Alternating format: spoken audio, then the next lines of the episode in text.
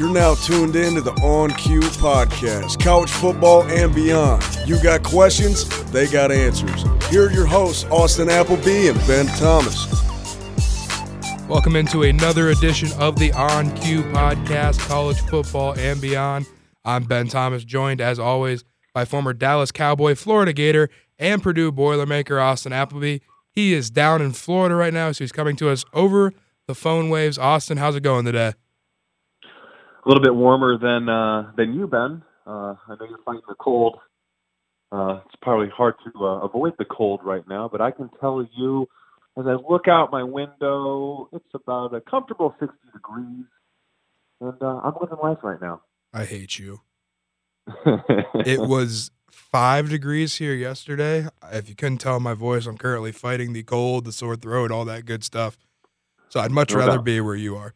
Hey, don't get me wrong. I was in Indianapolis through the new year, so I was fighting the elements as well, but it's nice to be back down here. Yeah, I bet. I'm extremely jealous. But the one thing that is hot, the college football playoff, it happened just the other day. Oh, yeah. And we're going to start today by recapping those games. And we're going to start with the Rose Bowl. What a phenomenal game it was. 54-48, Georgia. They get the win. It's an all-SEC championship. Let's take a look at the numbers real quick. Jake Fromm, 20 of 29, 210 yards, 2 touchdowns. Sonny Michael, 11 carries, 181 yards, 3 touchdowns. Nick Chubb, 14 for 145, 2 touchdowns. Austin, Oklahoma had no answer for this ground attack from Georgia. Nope, and that's been the name of the game for the Bulldogs all season. Run the ball, control the clock, keep the ball out of the other team's offensive hands as best as they could, try to keep Baker Mayfield off the field. And, you know, but I think the difference in the game, Ben, was the adjustments that were made at halftime. There was no stopping Baker Mayfield and the Sooner offense in that first half. We thought it was going to be a blowout.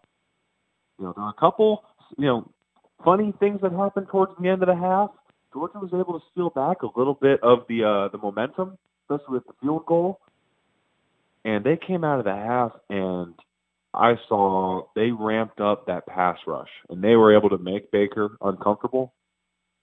They were able to force him into turning the ball over and throwing an interception. They stole the momentum. They made just enough plays to get themselves back in control of the game to force an overtime. You know, and then just like you said, late that running game just proved to be way too much. Yeah, you're absolutely right there. And like you said, we thought this game was over. Oklahoma came out, guns a-blazing. But you mentioned those adjustments from Georgia. Now, I'm up here in Browns country, 0-16, the parade's this Saturday, by the way.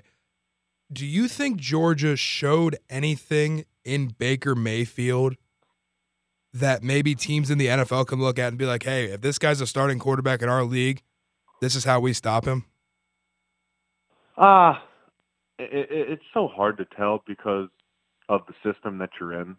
We've talked about these spread systems and how it's hard to translate it to the NFL. And you know, there's so many guys that put up, you know, bazillion yards and, you know, throw for 1,000,000 touchdowns, and then there's other guys that are in pro-style systems, so the numbers aren't as, you know, as gaudy, but are much further ahead as far as knowing what an NFL offense is and how to run in it. You know, from what I've been able to see and know and be around it, that the scouts look at arm talent, you know, and then the onus is on the coaches to be able to teach, you know, these high prospects that have all this talent. They'll teach them the offense. Right. They'll teach them high-level football. You know, and they're, you know, with the higher pick that you are, the more money that they have invested in you, the more time that you have in order to learn. You know, if you're somebody that might be a little bit lower as a prospect, you know, I think it definitely helps you to have that experience. You know, I think with myself being a pro-style guy, I think that that definitely has served me well as far as being able to roll into any team and be able to know what's going on and how to call a play and, you know, read a defense and all those things and those checks that you have to make at the line of scrimmage. But to answer your question, you know, that was the first real defense that we saw, arguably. You know, they played the Big 12 teams week after week, and you know, I think we all can agree that there isn't a surplus of defensive talent there. The SEC boasts defensive talent, and I mean Baker still had 500 yards and was incredibly efficient. But this probably the first time they felt the pass rush. That the team that first finally made him uncomfortable, and I still thought he stood in there well. One thing that impressed me was his toughness. He stood in there with heat on him and looked down the gun barrel time after time and made some tough throws. And that is something that's hard to teach. You either have that toughness, you're willing to stand in there and deliver the ball, or you're not. And Baker Mayfield, from what I saw in that game, he's willing to stand in there. So that's definitely a positive for him going forward. And excited to see how it turns out for him. Yeah, Baker is just a show. People want to talk about the antics. Oh, yeah. He's very competitive, like you said. Awesome guy to watch. They put up 48 points. So it's hard for me to sit here and say, hey, they choked. It's just it's possible. I know we don't like this in our day and age. It's possible for two teams to play very well and have a good football game. It doesn't have to be one side choked. It doesn't have to be the other side was so much better. No. But I want to look at it was a heck of a game. It seems like every Rose Bowl we watch is an unbelievable game. And what a venue. Somebody has to win. Right. What a venue. Unbelievable. But I mean, at the end of the day, somebody has to win. Georgia made just one more play. Right. And all things taken into account, it was I think there's a lot of positives to pull from both teams and from Baker and Georgia. And it was just a heck of a game to watch as a fan. It was. One more on Oklahoma before we get into Georgia a little more in depth. People making a big deal, Lincoln Riley, his first season at the helm, the biggest game he's coached in, saying he might have tensed up a little bit, shortened the playbook, gotten a little scared. I personally don't think that, but I want to hear what you have to say. Do you think he kind of changed his game plan for worse instead of better coming out of the half? I don't know, Ben. I don't know. I think it's almost like an unfair thing to think because he scored 48 points. Here's what I think. It's really easy to look at one player, two players, and sit on your couch or sit the next day and say, "Oh, you should have did this, that, or the other." Right. And I've been a part of them. It's easy to sit and watch film and say, "Man, I wish I would have thrown it to that guy." Well, if I would have saw that guy during the game, or if I knew how it would have turned out, then I would have made a different decision. The same thing that happens in all levels of football. Same with coaches. They look back and say, man, I wish I would have called that player. I wish I would have called a timeout here. I wish I would have put in this guy or called that blitz. I mean, your dad's a coach. I'm sure he feels that. Nobody's perfect. I heard a quote once, and it kind of relates to this. It was about betting. It says, if I could tell myself one thing about betting before I got into it, it'd be the final score. It's almost like the same concept here. Right, so no, I don't have a problem with anything he did. He in his first year led a team to the college football playoff and one of the most prolific offenses in the nation. I don't have a single problem with it, and I don't question what anybody does, and I don't think he needs to question himself, and I don't think he needs to apologize for anything. No, and he was playing Georgia, a heck of a football team, and it was a heck of a ball game where they came up short. Hats off to Georgia, but I'm sure retrospect's always 2020, but in the moment, you got to make decisions. You got to live with them, and I don't think he has anything to apologize for. The old Monday morning quarterbacks were out on him. There's no doubt about it. Oh, they're my favorite. Oh, those are my favorite guys in the world. I'm sure they flood your Twitter mentions last year. I'm sure they were all over you. Everybody's got an opinion, but when when the ball's in your hand and when you have the play sheet in your hand, then those are the people that truly their opinion counts. Right. And I want to take a look at Georgia. Obviously, they're moving on to take on Alabama. A guy that I don't want to say you and I were critical on, but I want to go back to when they played Auburn. We said if the game got into kind of a shootout mentality where they had to put up some points and throw the ball down the field, Jake Fromm maybe wasn't adapted to that yet. 54-48, this was an absolute shootout. And obviously the ground game was rolling, but 20 of 29, 210 yards and 2 touchdowns for Jake Fromm. I don't know if he won the game for them, but he sure as hell didn't lose it. No, I was that was a surprise to me. I thought when it turned into a high score, especially in that first half, I was like, uh-oh, I don't think Georgia's going to be able to keep up. But it still all goes back to that run game. And they were able to keep Jake Fromm, in my opinion, on schedule. It never turned into the Auburn, oh crap, we're in catch-up mode. Screw the game plan. We got to drop back and throw it every down. they still stuck with their offense. They kept it close enough within a possession or two where they can still run the ball. They can still run the RPOs. They can throw their screens. You know, they could run it more. They can use their play auctions. They can run it more. And then they made, you know, timely third down conversions in the pass game when they had to throw it, where Jake Fromm came through and made the plays. But they were always, they kept the balance. They kept on schedule. They didn't panic. They stayed in the game plan. And, you know, hats off to the coaching staff for not pushing the panic button in that first half and early in the second. And then hats off to Jake Fromm and the offense for not panicking either and trying to win it on one play, but just sticking with the game plan to get themselves back in the game and ultimately get a victory. Now, you mentioned no panic. As a former quarterback at this level, mm-hmm. You've been in some comebacks. You've been in some games where it wasn't on your side. You've been on some games that you were ahead. When I look at D1 coaches, coordinators, coaches in general, the one thing I notice is they don't panic under any situation. As a player, does that give you a sense of calmness, a sense of, hey, it's not going well right now, but it's a long game, 4 15-minute quarters, we got to wait this thing out? Yeah, and I think that goes back to, you know, the personality of your team. You know, what message your coach is presenting, what they're presenting to the team, the leadership in the locker room, you know, your upperclassmen, and that their voice, the maturity of your team, you know, obviously your quarterback being able to be that soothing voice that doesn't panic. And he's the trigger man. He's got his hand on the ball every play and is making those decisions. So if he's impulsive and loses his mind, the rest of the team's going to.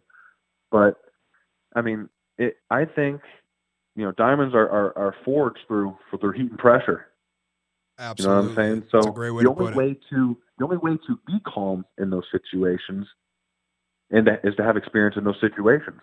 You know, and the coaching staff tries to put you in those pressure chamber situations. I like that. Pressure chamber situations. I like that. It's cool. I gotta coin that one. Yeah. They put you in the pressure chamber. I'm gonna keep using that. As much as they can in practice so that when you get to the game, it's easy. And I know at Florida, they did an unbelievable job with that. You know, we're going to talk to Eddy Piñeiro here, and he was put in at the end of practice, work dog tired, you know, and the coach would say, look, Eddy, you're up. He's been over there taking a nap with the other kickers the entire practice, doing nothing, you know, eating popsicles and watching Lion King in air conditioning while we're out in the heat.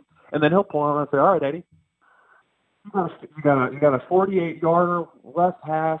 If you make this, the team's done with practice. If not, they're all running.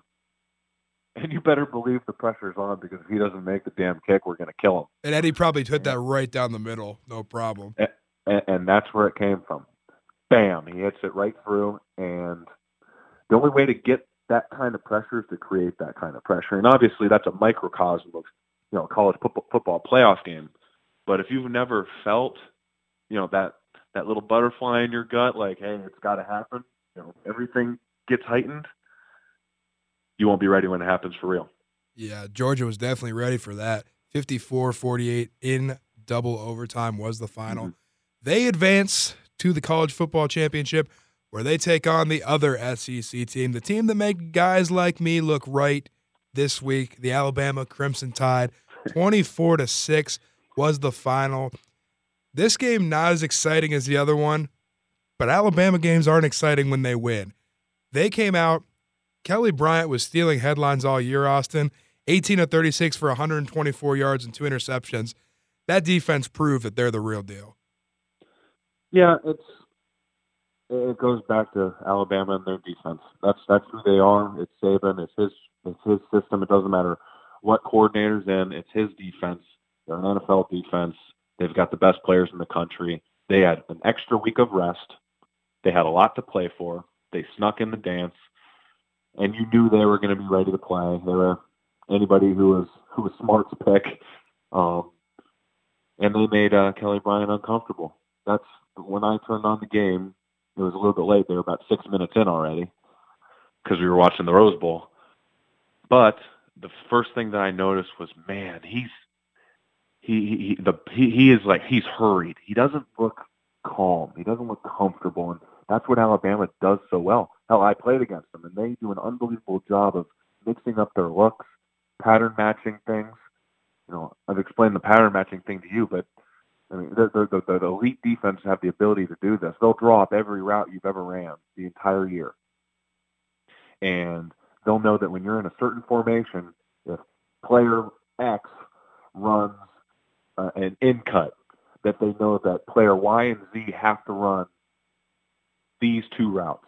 So they are geared up for it. And the second they see that X guy do what he does, they run your spots. And if you're not on with your eyes and feet and the ball isn't delivered in the right spot, guys aren't going to be open. Right. And they did a really good job, Alabama's defense did, of gloving up those Clemson receivers who are a really good group. And then, you know, who they are is that front seven, that pass rush, smothered them at the line of scrimmage, stopped the run game, and then got after the quarterback and kept him in third and longs, where if you're in third and long against Saban, you're in trouble. Yeah, you definitely are. Taking a look at the Alabama side, Jalen Hurts, 16 of 24, 120 yards, 2 touchdowns. Another guy where he really doesn't have to win him the game. He just can't lose it. I want to look at the running attack, though. Hurts had 11 for 40, but Damon Harris, 19 for 77. I look at a guy like Bo Scarborough, Austin, 12 of 12 carries, 24 yards. He's a guy who stole a bunch of headlines for how big he is, how physical of a runner he is. He's not even their primary back. Does that show you just how deep this team is and how many athletes they have across the board? They're so deep. They're a factory. It's you go out there and you run out there for the game, and you know you ID the mic and you get ready to go through it. And those dudes just look different. It's unbelievable. They're all older. They're built. They're developed. They're smart. There's a reason for their success. Whatever they're doing down there, they have created a factory, and you know they're the standard of college football. But you know you mentioned some of the stats. You know, these guys weren't necessarily as explosive as normal, and that's because Clemson's defense, hats off to them, they played a great game. If you just look at the stat line, you thought it might have been a 10-6 game. But, you know, obviously the turnovers that Alabama forced, and, you know, making those timely plays, but the Clemson offense just couldn't get anything going. Hats off to the Clemson defense for trying to, you know, for doing their best to keep it close, but Alabama is just a machine, and it's going to be interesting watching them play another SEC adversary that is built and ran just like them. Yeah, absolutely. Now, I want to ask you a very important question. Do you think that Kirby Smart and the gang will be preparing for Deron Payne as a receiver, the big fellow with the 1-yard catch representing us fluffy people? I know you were excited about that. That's every big guy's dream. Yes, it was awesome. And the thing about this is we talked about it the whole time we've been talking about this game. Athletes. They don't need a big guy like that catching touchdown passes. They really don't. They have everything else. But then you throw this guy in here, and it was probably pass interference on the other defensive lineman, because they had 2 in, I believe, at the same time on this play. And Deron Payne's wide open. He makes the catch. Does a little big man celebration, as we all should, but I'm thinking they have all these athletes, and now they throw this guy in here. They're just rubbing it in at that point. They're just the attention to detail with everything that they do. You know, it's basically the New England Patriots of college football. Yeah, you know everything that they do, from obviously their personnel is elite, but then you know Coach Saban's been there forever. He knows everything, and he's got an unbelievable staff and support staff, and they're working with more than anybody else, you know, in the country, and, you know, they don't go into any game unprepared. Yeah, no doubt about that. Now, before we get into the national championship game that'll be coming up next week, we both have agreed, I believe, that we think 8 teams would be a good playoff situation. UCF, they defeated Auburn this past week. That obviously opens up one door. The other door is Ohio State beat USC. So now they're the championship team of a conference that went 7-1 in bowl games, thanks to Michigan's loss to South Carolina. The case for 8, Austin, I think after this week is more relevant than it ever has been. I thought you would never ask, Ben, because this is something that you know, I really wanted to bring up today is, you know, number one, UCF is the only undefeated team in college football. Did you see they're putting up a national championship banner? I love it. They should, because they did what they needed to do. They won every single one of their games. I don't know what better you can ask them to do.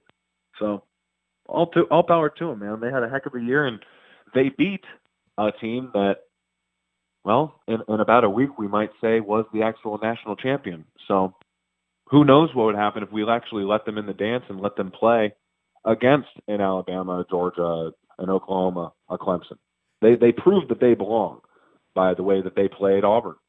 Yeah, here's the problem I have. So the reason that was given, at least from what I understand, that they didn't make it is because their strength of schedule didn't pass the test. But the problem is they're now a great non-Power 5 team, a team that went undefeated, so nobody's going to schedule them. So how are they supposed to make their case? They already won all their games. What more are they really supposed to do? That's a great point. No one's going to schedule them. No one will schedule them. And, I mean, I wouldn't. if I'm a good Power 5 conference team and I need to go get a win against a lower-level team, I'm going to go schedule a team that I know I'm going to win. Well, how about Ohio State? 2 losses. You're out. Right. And they got penalized for it. Yep. Speaking of Ohio State, Ben, I've been hearing all year, because I'm down in the SEC now, and I keep hearing about how the SEC is down, and the Big Ten is back, and they've got all these great teams and coaches, and then they go into the bowl games and make their fans right? They go 7-1. Yes. Then how in the hell do you keep out their conference champion if Ohio State if the Big Ten is the best conference? It does not make any sense to me that you keep out the champion of the best conference in college football. It just doesn't feel right to me. Please make some sense to me. See, here's the thing. First of all, hindsight's always 20/20. The Big Ten is the best conference right now, top to bottom. I don't think we can sit here and argue that. I know the SEC has 2 teams in, but the bottom half of the conference this year wasn't stellar. I think this helps Ohio State, Penn State, Michigan State, Wisconsin, Michigan, all these top-tier Big Ten schools. I think this helps them get the benefit of the doubt next year when they look, because the committee says we don't look past years. They're lying. They definitely do, or else Alabama probably wouldn't have been in. So they're going to look and see, hey, Big Ten went 7-1 in bowl games last year. They beat USC. They beat Washington. They beat all these other good teams, Washington State. They're the premier conference coming into this season. Their teams are probably going to get the benefit of the doubt. I would not be surprised if we see 2 teams from the Big Ten in next year. Yeah, but tell J.T. Barrett and, the seniors that are leaving Ohio State right now that. Well, I mean, yeah, and if they had to do it over again, would they put Ohio State in? More than likely now, but you can't do that. Always 20/20. You don't get a redo. Right. That's why I think there's 8. And, I mean, I even went through and was thinking about it. What would the 8 be? It's really easy, right? Yeah. Let's take the Power 5 teams. Let's put them all in. What would that look like? Let's start with the ACC. Clemson, they won their conference. SEC, Georgia, they won their conference. They're in. Oklahoma, they won. Bam, they're in. Ohio State won, they're in. Pac-12 champion is USC. So there's your 5 right there. And you see them any way you want. Now you get your 3 at-larges. Alabama, undefeated until the Big Ten championship because, of course, they're the best conference in football, so we can let another at-large team from the Big Ten in with Wisconsin. And then you let your Cinderella story at-large team of Central Florida. And now I think we got a great college football playoff of 8 teams. There's always room for argument. Does a Miami get in? Does an Auburn sneak in somehow, even though they had too many losses? But now, I think there's less debate because it's kind of like, once you get, you can kind of pick and choose and throw these teams in there, and now everybody's got a chance. And now the beauty of March Madness is you get these Cinderella stories. Right. I would have loved to see a Central Florida, Georgia, Central Florida, Alabama. That would have been awesome. You can't tell me they can't play with any of those teams. You cannot tell me they can't play with any of those teams. We won't know because you didn't let them in. All I know is they beat the heck out of an SEC West opponent that has a win over the Crimson Tide. So it just may, I think it's just better to watch. I think it's better for the fans. It gives every team a chance now. Yeah. You're basically telling 60 schools that you're not going to make it. Right. Which, why are you playing then? So if you open it up like this, now you give these teams a chance. You keep hearing about Boise State back in the day, and you know, now this Central Florida team. If you give they've always been held out. Well, if you open it up a little bit and make it an 8-team tournament, it's one more game of football. Like it's not the end of the world. Yeah, I completely agree with you. Done. Yeah, and it's only for those 8 teams that are in. It's not like you got to penalize the other 120 or so. Yeah. It's, I mean, you don't need to spread out these bowl games a month. You just slide it back a week, and everything can be done at the same time. It's very feasible. It can be done, but you know, I really push the committee and the NCAA to make it happen. Yeah, and we'll have to see how it develops from here on out. Real quick, before we get to our interview with Eddy, we want to talk about the national championship game coming up. Austin, I want you to take both teams. Georgia, what has to happen for them to win? And then on the Bama side, what has to happen for them to win? Well, both these teams are about as identical as they get. Kirby Smart, who's done an unbelievable job, and it pains me to say it being a Gator, he has Georgia back. And I think they're going to be back for some time. And he's done it by using the same formula, the same blueprint as Nick Saban in Alabama. If you look at them, they're basically identical. Take away the jerseys and just make them the same, you know, all white jerseys, no red helmets. They look the same. It's the same offensive scheme. We're going to run the ball with our stable of running backs who – seems like there's a new one every game that's a stud. Our quarterback is going to make plays and do just enough for us. We're going to have big, thick offensive linemen, and we're going to have receivers that have all sorts of talent. We're going to find ways to get it to them in the pass game outside the numbers. Then you move over to defense. And I can tell you, because I've prepared for both of them, it's identical. Like the scheme is actually identical with the way that they pattern match things, with the way that they're set up, the quarters base that they play, you know, and then they play man on third down, and they're going to get in different looks, and you're going to see all sorts of different looks. But schematically, it's very, very similar, and it's all predicated on we're going to stop the run, we're going to challenge you on the outside, and we're going to make you beat us in the air, and we're going to get to you with our pass rush before you can beat us in the air. And it might be, and I'm afraid it's not going to be as exciting of a game. I really hope I'm wrong, because I think that in order for Georgia to win, they have to dominate the line of scrimmage. Then they have to. Yeah. They have to do what they've done all year, with the exception of 1 week, which is run the ball and run the ball more and run the ball more. Because if it turns into a drop back deal again with Georgia,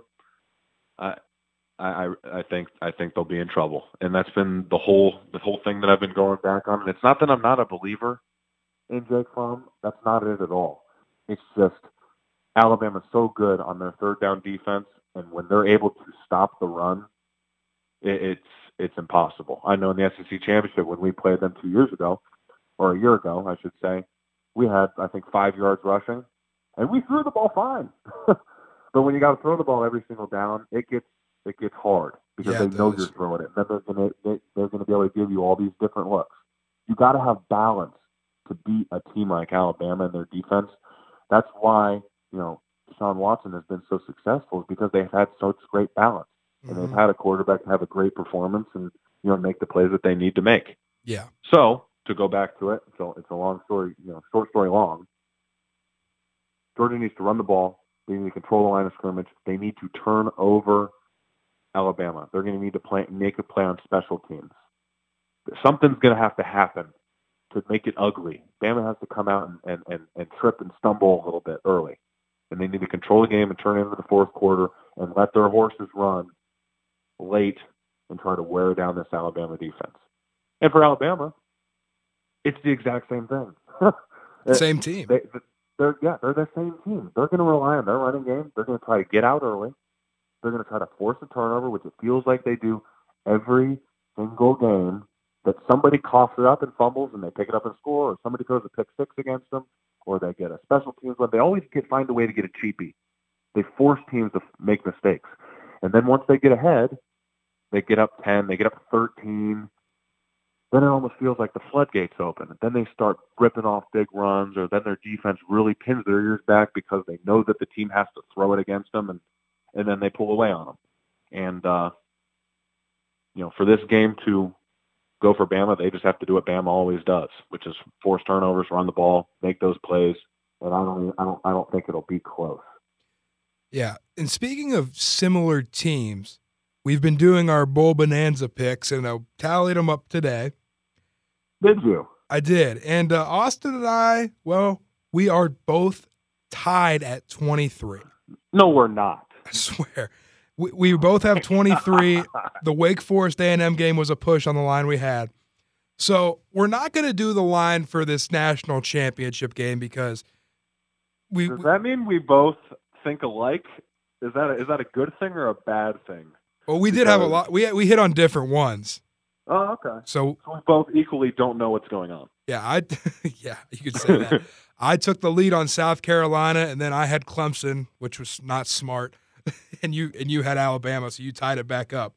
So going into this national championship game, we're going to pick the score. And whoever gets closest with the correct winner will win. So, Austin, I flipped a coin. You get to go first. Give me the score of the game this coming Monday. First off, I don't think you actually flipped a coin. I think you want to see what I'll say, and then you'll make your determination ever. But that's what you get when you come up with the game. Right. I flipped something. You made the decision, and we will go with it. I think Alabama wins 24-13, and I think it'll be really a game that's just dominated by Alabama all around. I think Alabama wins, too. We have similar scores, but they're not the same. I'm going to go 27-17. So I think there's a little more scoring than you think. But it's going to be a good it'll be a fist fight. There's no doubt about that. Oh, it'll be physical, absolutely. I just think as the course of the game goes over, I think that the ball is going to bounce somehow, some way in Alabama's hands, and, as it seems to do year after year. Yep. Now it's just so hard to pick against them. It really is. I shouldn't have done it, or I would have won. But nonetheless, we're going to keep it in the SEC, and we're going to put the foot in football. Interview with Eddy Piñeiro. Here it is. Here is the former Florida Gator kicker and current NFL draft prospect, Eddy Piñeiro. Our next guest on the On Cue podcast, we're shifting away from the quarterback theme, and we're getting into some special teams. Absolutely. This guy puts the foot in football out of Miami, Florida. He was a soccer star, believe it or not, at Miami Sunset Senior High School, where he only played 7 games in high school as a kicker, and guys, he didn't even kick field goals. It's gonna blow your mind. He really only handled the kickoff duties and the extra points. He then shifted and went to ASA Community College in Miami prior to becoming an internet sensation. This is where I heard of the guy. This guy's hitting 70-yarders, field goals, like making it look easy. For there, he was noticed by big-time college programs and ultimately chose to become a Florida Gator. He was, this dude is automatic as the field goal kicker and the kickoff man for the Florida Gators these last 2 seasons. He's got a field goal long. His record is of 54 yards. You know, he's made just kick after kick after kick. Oh, by the way, Eddie, and you're going to love this, every kick you made, all of your career highs were done when I was your quarterback, so you're welcome for making you as great as you are, but this man has 107 points responsible for, and he was an AP All-American, a second-team All-SEC from Miami, Florida, getting ready to enter the NFL draft. Eddy Piñeiro. Eddy, man, I'm so excited to have you on. How you doing, bro? Man, I'm doing good, man. You just missed the part of one of the most handsome as well. You forgot that part. Hey, he's got a long list, man. Got to keep up with it. We want to hop right in. Eddie, and you tell me this. You're a soccer player. You grew up playing soccer. I know when you came to Florida, we couldn't even, you know, Coach Mack used to always joke that we couldn't even get you to put a helmet on. We had to teach you how to put your shoulder pads on and snap your helmet up. And you really had no clue to an extent of what you were maybe getting yourself into. You know, how did you even, you know, going back to when you're in high school and you're playing soccer, how'd you get into kicking a football, and how'd you realize, man, I'm pretty freaking good at this thing? Yeah, so basically I just started, I played soccer my whole life, and then I became really good friends with the head football coach at Sunset, and then, you know, they needed a kicker, so the coach came out to my high school soccer coach and was like, hey, like, who has, like, the biggest leg, like, who could kick the ball the hardest? That's how I was. So obviously everybody knew that I had a really good leg in soccer. I could kick the ball hard, whatever, so I just came out there and pretty much, like, helped out the football team. I kicked a couple of extra points and a couple of kickoffs, but never attempted a field goal because my high school team wasn't that good. But where it really, really, really, I think, took off was probably junior college. I was actually, nobody knows this, but I signed a letter of intent to FAU coming out of high school on a full scholarship. Really? And then I didn't get the grades. Like, I didn't get the GPA that I needed, so I had to go the junior college route, but I initially signed my my scholarship with FAU. So then I pretty much went to a junior college, ASA College. They gave me a scholarship to play soccer there. I was going to do my 2 years and then just transfer to FAU, where my full scholarship was waiting for me or whatever. So I get there, same scenario. I started playing, and then the head coach for my junior college team also needed a kicker. They just started up. It was like a first-year program. So, and I went out with my dad one day, and we just got a freaking ball, and I kicked it, and it went, like, I think my first kick was like a 60-yarder, like, ever attempted. Like, I just took 3 steps back and 2 to the side, and I hit a 60-yarder, and my dad's like, oh, man, like, that's pretty cool. I'm like, yeah, like, I didn't think too much of it. But then, so pretty much my dad's like, hey, why don't you, like, try this out? Like, my dad thought it was a good idea for me to, you know, go to these kicking camps. So I was like, you know what, I'm going to go, and I'm going to go to the Alabama's, you know, kicking camp, and I'm going to compete. So, you know, like, me not being ranked, nobody knew who I was. Literally, I went to the Alabama camp and beat everybody out. Like the number one kicker, like the number 1 through number 10 kickers, like, best kickers in the nation were there. I literally did amazing. I beat them all out in front of Nick Saban, and then pretty much when they offered me, and then everything just started moving from there. And then I started taking it more serious. That was pretty much the process. That's awesome, man. Now, the video of you kicking the 70-yard field goals, that was just, like you said, with the 60-yarder, that's just bonkers, man. When this video is going viral and you're starting to get all this attention, what's this whirlwind like for you? Everyone's like, hey, this kid's a freak. Yeah, no, I would tell people, because this is why I started making the videos, because I would, like, tell my friends, like, hey, I just went to the field and I kicked a 70-yarder, this and that. They're like, oh, that's not true. Like, you did not hit that. I'm like, man, I'm serious. All right, I'm going to record it. And then I pretty much went out there, kicked like a 70-yarder, started recording it, and then I started posting it. And then that's how I got a lot of attention. And then that's how, like, Florida got in contact with me, and all these big schools are like, hey, like, why don't you come to our kicking camp? And that's what I started doing. I went to the kicking camp, and I was just killing it. That's how I got all these, like, scholarship offers without ever attempting a field goal in high school, which is crazy. That is hilarious. Crazy. So basically, it's the old saying, you know, picks or it didn't happen. You know, like, guys, when they joke around, oh, you got to have video or it isn't true. And you're just trying to prove to your buddies that you actually kicked these monster shots, and it just kind of picked up steam. That is outrageous, man. So tell me this. Yeah. You were committed at Bama, weren't you? Yeah. Okay. So, and then the Florida Gators came into the picture. What came into your thought process is why did you end up staying, you know, closer to home and end up becoming a Florida Gator when you really could have picked anywhere in the country? What made the Florida Gators in particular the place for you? So pretty much it came down to, you know, my parents at that time weren't financially well, so I wanted my parents to come to every single one of my games, and I knew if I would have went to Alabama, they probably wouldn't have came to see me play. So that played like a big, big role in me coming to the school. It was closer to home, and just like seeing the fans and stuff. Like, I took an official visit to Alabama, and then obviously I took one to Florida, and you could see just like the swamp, like the different atmosphere as far as like the fans and everything. It was just a different feeling. So I don't know. I just had a good feeling about Florida. So I that's why I came here. That's awesome, man. It definitely worked out for you. It's been I'll tell you what. I know what it was like when I had you as a kicker. You know, I would tell the guys in the huddle, Eddie, all we got to do is get it past the gator head, and we got 3 points. And you know, I was going back, and it was true. You're automatic. I mean, I'm looking at you. Yeah, it was a comfortable feeling. And everybody on the team knew it because of the confidence that you had. And I'm going back, and I'm looking at, you know, your stats, bro. And I got to say, I already said it once. All your career highs were when your boy AA was underneath the center. Most kicks, most field goals you've ever attempted was against LSU last year. Your boy was playing quarterback. Yep. The most makes. Your long was against South Carolina, a 54. Yep. 94%. And oh, by the way, you're 100% from 50+ Eddy. You're 5 for 5 from 50+. I don't think there's another kicker in the country that can say that. So let me ask you this: what was it like playing for a quarterback that's so good that he just gave you so many opportunities to kick field goals? Here we go. Here we go with the Austin Appleby greatest of all times. No. That's awesome. Hey, man, you got to take care of your boy. Let's hear it.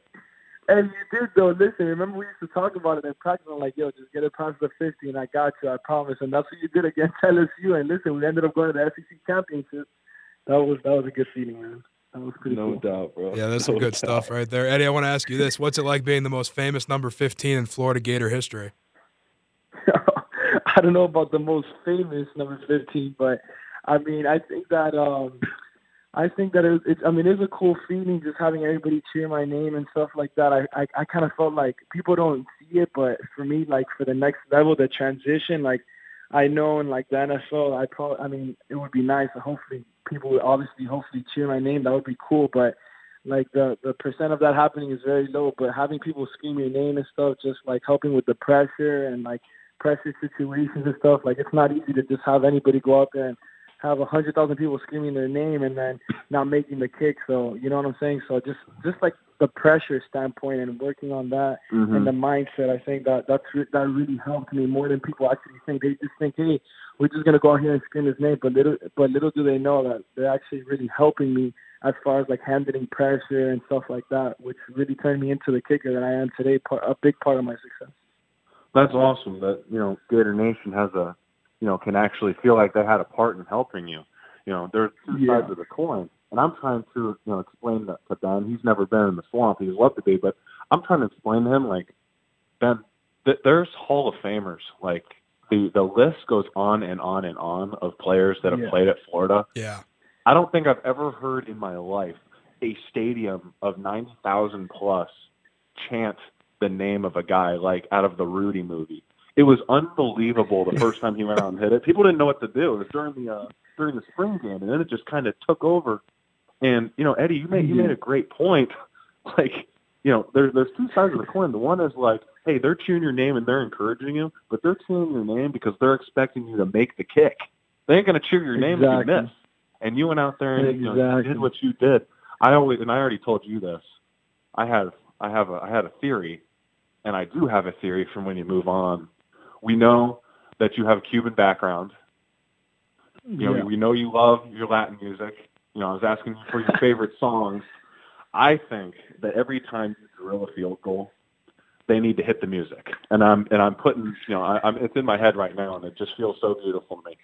Eddy Piñeiro goes out, drills a 50-yard field goal, and bam, Daddy Yankee, Gasolina, just gets blared over the speakers, and the entire stadium just gets hyped with you hitting the salsa in the middle of the field.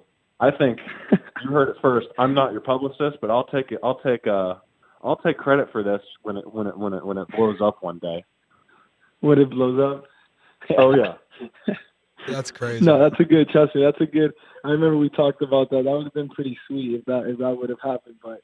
I don't know if when Coach Mack was there at that time, I don't know if he would have let us play the Gasolina and hit a foul in the middle of the field. But it's just a thought for whatever team you go to, especially if you can stay close to home in Miami. I bet people would love it down there. Oh, and, God. You know that all you fourth down Army guys, you and Johnny Townsend and Ryan Farr you guys were always up to something. Some of the celebrations you guys did was unbelievable, and we're going to get to that in a second. Yeah. But, hey, man, tell us more. Describe your Florida experience. If you had to take it all in and look back at your last 2 years, just summarize it for us. What does it mean to you to be a Florida Gator? What does it mean to you to be able to kick, you know, the way that you did and just be a part of that team? Yeah, I mean, like I said, it was just, to me, it was like I was living in a movie. People wouldn't believe me if I told them that. I literally felt like I was living in a movie, just knowing everybody, knowing who you are, just like constantly people always taking pictures of you for a kicker. Like I expect that for like a quarterback or receiver, but right, like for a kicker, you know, the love and attention that, you know, that Florida gave me and my family was ridiculous. Everybody knew who my dad was. Everybody knew who my little brother was, my mom. Like, it was just an awesome experience. Literally like a movie, man. I can't explain it other than that. A movie and you know, and just the great people that I've encountered and teammates and stuff that I've, you know, that I've become friends with at Florida. So it was a good feeling, man. It was something that I'm gonna remember for the rest of my life, and hopefully when I have kids and tell them, hey, you know, your dad had 80,000 people screaming his name, and you know, I still got the videos on my phone, so I'm gonna save this for the rest of my life. That's awesome, man. That's awesome. Now you've hit a bunch of big kicks, some very impressive ones. Is there anyone in particular that stands out to you over your career so far? Probably the most meaningful kick I think in my career that for me was against LSU. That we were up. I remember we were up by 3 points, and I lined up for my third field goal attempt of the day, and just you know, either I hit it and we'll be up by obviously 6 points with like, I think that was like a minute left, so it would force LSU to have to score a touchdown instead of hitting a field goal to tie it up. So I remember the people just screaming racial slurs at me. Talking about my family members, like it was awesome. It was the best feeling, hitting that field goal and then forcing LSU to go for a touchdown, which they obviously didn't get it, and helping us and helping the team, you know, get to the SEC championship. I think to me that was the most meaningful kick. That's Let me stop you there, Eddie, because that was my favorite kick that you've ever hit too, because there was a lot at stake. You know, people who don't know, we had the hurricane that canceled the game. It was supposed to be played in the swamp. Remember, they canceled it. LSU said that we were scared and canceled because we didn't want to go play them. We then scheduled the game to go on the road to play them. And then in that moment, there was I think there were 4 minutes left. It was at the end of the game. We had to have it. And when you're talking about a nasty, intense crowd, they were giving it to you. They were giving it to all of us. But they were really giving it to you in that moment. And I'll never forget, you know, the offense comes off the field. You guys jog on. You know, I look at you. I kind of, you know, give you a little something, maybe. You know, you really don't bother me because I know you're going to drill it. But I remember looking up at the scoreboard, and they've got you on the jumbotron, they've got these little animations, and they're trying, and they're just bashing you. And I watch you realize that you're on the scoreboard, and you look up, right into the camera, and you stick your tongue out and laugh. And I'll never forget it because in that moment, I realized, I was like, oh, he got it. There's no way he misses this kick. You were so calm in that moment. I remember that. You were loving it. And I'm like, this dude is out of his mind. There's nobody else in the country that would be as comfortable going into a game like this where people were literally trying to rip your head off. And you just go right up there, you laugh at the camera, you nail the kick, and then you and Johnny have a celebration where you guys, like, remember the freezing thing? Or what do they call it? Oh, gosh. It was like a mannequin challenge? The mannequin challenge. Yeah. Mannequin challenge right after you kick. And then you guys run off the field like nothing ever happened. It was the best thing I've ever seen, and it's something I'll never forget about you. Can you back up and a little bit more seriously, though? How do you have such a level of confidence, your composure? You never seem to be bothered, Eddie. Like, I talk about that moment just to build the context of it.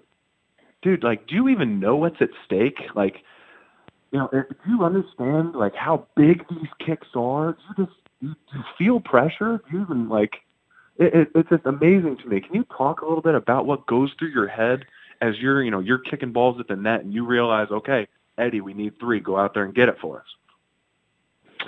Yeah, just pretty much, I mean, the mindset that goes through my mind is just seeing the way that I guess my family and my little brother and everybody lives in my house and just wanting to give them a better life. And that's pretty much what goes through my mind, you know, just like, you know, every kick that I make gives me a better opportunity to put my brother in a private school, give my parents a better house, give my parents a better car. So that's pretty much the mindset that I took through my career there at Florida. And just, okay, this kick is going to get my brother a brand new car. This kick's going to do this for my family. This kick's going to do that for my grandma. This kick's going to do this for me, wow. You know, for my sister. So that's the mindset that I took every single game. Just, you know, just kicking a football is not about me. Like, there's more at stake. Like, I'm not thinking about myself. I'm thinking about my family, you know. And obviously as well as, you know, Gator Nation, as bad as the kicking situation was before I got there, and just trying to make the best out of it. You know, it's whoever tells you is like, oh, you know, I don't feel pressure when I kick a field goal, you're lying. I freaking my pants every single time I go out there, just like everybody else. But you got to have a strong mindset. And once you feel those nerves, you go, okay, well, you know, one thing I really think about when I start feeling that pressure, because everybody does, I don't care how big time you think you are. I pretty much think like, you know, I don't know if you guys are religious or not, but this is just my mindset. You know, Jesus died on the cross for all our sins. So you want to talk about pressure, that's pressure. Jesus dying on the cross. Me coming out here and kicking a field goal, that's not pressure. So that's how I always took my mindset. You know what I'm saying? That's cool. Yeah, absolutely. You're living your dream, man. You live in your dream. Yep. You're doing what you love to do. And you're so blessed to do it, and God has blessed you with so many talents and the ability to give your family all that you have to, you know, that you're going to be able to give them. And man, you're setting yourself up in order to do just that. And I know that they're so proud of you, man. And I know that your teammates are proud of you. And man, I'm proud of you for everything that you've done. I've watched you work the last 2 years, and it's been really, really cool. One thing that also has been cool, it's also been different, is what I call you guys is the fourth down army, the specialists. Yeah. You, Johnny Townsend, Ryan Farr, Tommy Townsend, you know, Jacob Tillman, the rest of the gang. Mm-hmm. There's an old saying that the specialists are a different crew. They're a different breed. Mm-hmm. I feel like that's an understatement with you guys. You know, we'll be out there in the hot of the sun in the summer, just dying. And, you know, you guys are in the indoor taking a nap or, you know, playing whatever game you guys make up. You know, and I like to play myself as, oh yeah, punting tennis. You guys do so many crazy games, and I've gotten to, you know, as I was working out last year, I got to see a little bit of it and join a little bit. And I like to call myself a half specialist. I'm an honorary specialist. I was the emergency backup holder, Ben. So if all else broke loose, I would be happy to hold Eddie's balls for him. This is true. Absolutely. This is true. Nobody would hold your balls better than me in an emergency situation. Now, with that said, speaking of these guys, give me your best story of the fourth down army, Johnny or Ryan, or just give me a story with these guys. One of the best fourth down army stories would have to be, damn, I'm you're probably gonna hate me for this, but it's probably gonna be taking it back to that LSU game after, you know. I remember going to that kick, and before I hit that field goal, I remember I went up to Johnny. I'm like, hey, Johnny, like, you know, these fans are such assholes, you know, and they're just freaking, you know, they're so racist, calling my mom this and go back to your country, this and that. Do you have your green card? Just like saying all this nasty stuff. I go, after I make this field goal, let's do the mannequin challenge. And I think that was like the thing that just exploded, like off the internet. Like everybody was just, it's something that was talked about for like the next 2 weeks after the game, pretty much just doing the mannequin challenge in front of like the LSU crowd and having them boo us. And like, I think that's probably to me the most memorable, probably funniest moment, most ballsy move. Cause I told him, listen, I'm going to make this field goal. And after I make it, cause I'm going to make this, we're going to do the mannequin challenge. And then we're going to go home and we're going to post this after we beat LSU, and everybody's going to go nuts. And Johnny's like, oh, my God, are you sure, Eddie? I'm like, listen, I'm going to hit this field goal. We're going to hit the mountain again challenge.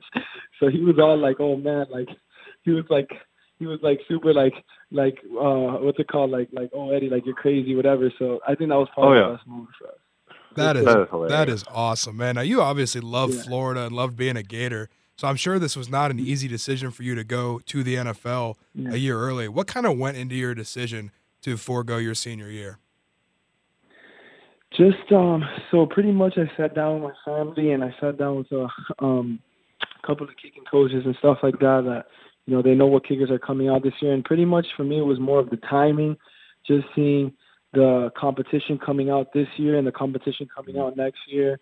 And also just the struggles that the NFL kickers are having right now with injuries and guys missing and stuff like that. So just pretty much timing really took – is really why I ended up declaring, because I think this was the best time for me. And I'm hitting the ball the best right now.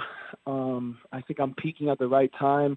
And when you know, usually when you declare for the draft, you know, like I ended up number one in the nation in field goal percentage. I went 94%, which led the NCAA in field goal percentage. So, you know, there's no guarantees that next year I would have that number one spot. So that's pretty much. Oh, hold on. Let me stop you there. Can I stop you there? Yeah, you would be that number one spot again. You come on, man. I think you are Matic. Come on, man. It's scary to think that you're peaking. Yeah. What have you done so far? You mentioned 94%. Yeah. That's crazy. He is Curry shooting a free throw from when he kicks the ball. Yeah, what's crazy is that I feel like I haven't even reached my full potential. Like every year I always post a video of me hitting, like for example, I posted a video of me hitting a 70, then like 8 months later, 77. Then like year later, 81 yards with pads on. So like I feel like every year I kick, I just get stronger and stronger and stronger. And that's like a scary thought, you know? So I got you breaking that 63-yard mark in the NFL. Mm. If you're hitting from right around 80, I like your odds. You know that's the NFL record, don't you, Eddie? Yeah. No, I know. God forbid they put me in Denver too. That would be nice. Yeah, that's awesome, man. Now, you hired Drew Rosenhaus as an agent. His track record speaks for itself, great in his business. He's obviously going to help you get ready. What's kind of your plan as you approach the draft and getting this whole combine and workouts process going? Yeah, so as of right now, you know, I'm just trying to surround myself with the most positive people and positive influences that's, you know, coming up to this draft, and just getting my body right. And, you know, it's kickers don't really have to, like, well, for my position, you know, I don't have to really work out for the 40 or have to work out for benching or anything like that. So I'm just really focusing on just getting as strong as possible and do a bunch of just different exercises that I used to do with my dad for soccer, which got me a lot stronger and helped me develop in my, you know, my leg strength and stuff like that. And just really working on what NFL coaches want to see, you know, directional kicks on kickoffs. And in college, I never had to really do directional because I just got pretty much almost all of them at the back of the end zone. But I know in the NFL, you know, they want you to work on directional left, directional right, and stuff like that. So just working on stuff like that and surrounding myself, like I said, with just positive people, really positive coaches, and just, you know, staying focused. So, yeah. Well, you're going to be just fine. And, you know, I'm excited for this process. I went through it a year ago, and I know that you're excited about it. And, you know, I'm sure you'll be excited to go anywhere. Would you like to stay in Florida, whether it be Tampa, Jacksonville, or Miami, maybe, where your hometown is? Where would you love to go? Do you have a dream team, or are you ready to go anywhere? Yeah, I mean, obviously the ideal thing, I would love to play for, obviously, the Dolphins, because, you know, it's just in my backyard, or anywhere in Florida. Mm-hmm. But, I mean, to me, I would love to play anywhere in the NFL, and you know, and take my family with me. That's all. That's pretty much what's going to happen. So that's my goal. So anyone can give me an opportunity. So that would be fun. You got it, man. And you're going to go get it. I have all the faith in you. Tell me this, man, as we close out. Did you ever look back and think that, you know, you would be a Gator legend and preparing to enter the NFL draft as the number one kicker in the country, an APL American, you know, a guy that's held by Gator fans and, you know, did you ever think that you'd be in the shoes that you are right now? Or is this just a dream come true? No, yeah. Coming into Florida, I thought, you know, I know I wanted to be great. I know I wanted to be the best kicker to ever leave. And you know, I set a couple of goals for myself, and that's another reason why I played into my role. You know, I wanted to be the most accurate kicker to leave Florida history, which I did. Mm-hmm. You know, the most 50-yarders, which I did. So just I set a bunch of goals for myself, but I never really thought as far as, like, the fan base and the Eddie chants and all that stuff. That's just something that just came a part of the success that I never dreamed of, and that was just, like, you know, a dream come true. And just, you know, like I said, it's something that I'm going to tell my kids, you know, 20 years from now, you know, and they probably won't believe me, but I'll have this video saved. Hopefully they still have iPhones by that time. So. No doubt. No doubt, and I'm sure they will. Give it a last thing. For a young kid out of Miami, Florida, that watched you and dreams to be the next Eddy Piñeiro, maybe a soccer player that just dreaming of maybe kick field goals, or anybody that came from your background that has dreams and aspirations to become one that can live their dream and give an opportunity to get their family out of a bad situation and into a good one. And what would your advice be for a kid like that? Pretty much, you know, don't give up on your dreams. You know, if I could do it, anybody could do it. Literally, I came from a high school, a football team went 0-12, never attempted a field goal in high school. So that just pretty much says it all. Like, you don't have to attempt field goals or have some more, I guess, experience to play at the next level, because that's where I come in, and just you could just see my story and my background and see how I never attempted a field goal and stuff like that, and still got an opportunity to become a Division I player, and just, you know, don't give up on your dreams. And I never did, and for not one second I never thought I wasn't going to make it. I always knew from the back of my mind that I was going to make it, and I did. Mm-hmm. So that's my advice for them. You don't have to have experience to play. I promise you that. Yeah, you never gave up on your dreams. You never stopped working. You know, one thing you left out is that you worked your butt off. And we'd see you in that indoor at wee hours of the night, kicking field goals into the net. You know, and the NFL guys would come back and work out. You were always with them, picking their brains. And, you know, I'm always respecting you for the work that you've put in to build yourself into what you are now.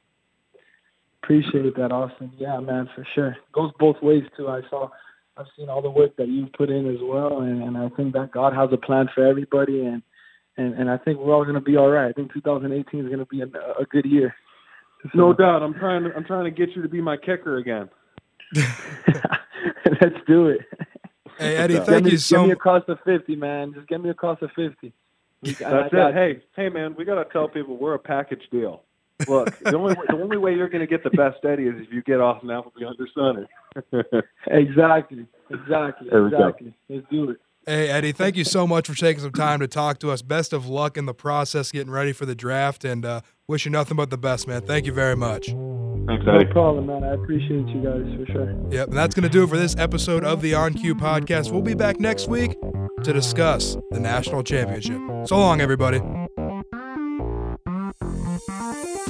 Tune into every episode of the On Cue podcast and follow the podcast on social media, on Twitter at On Cue Pod and Facebook, the On Cue Podcast, College Football and Beyond. Make sure to follow your hosts on Twitter at AAppleby12 and at B Thomas 62.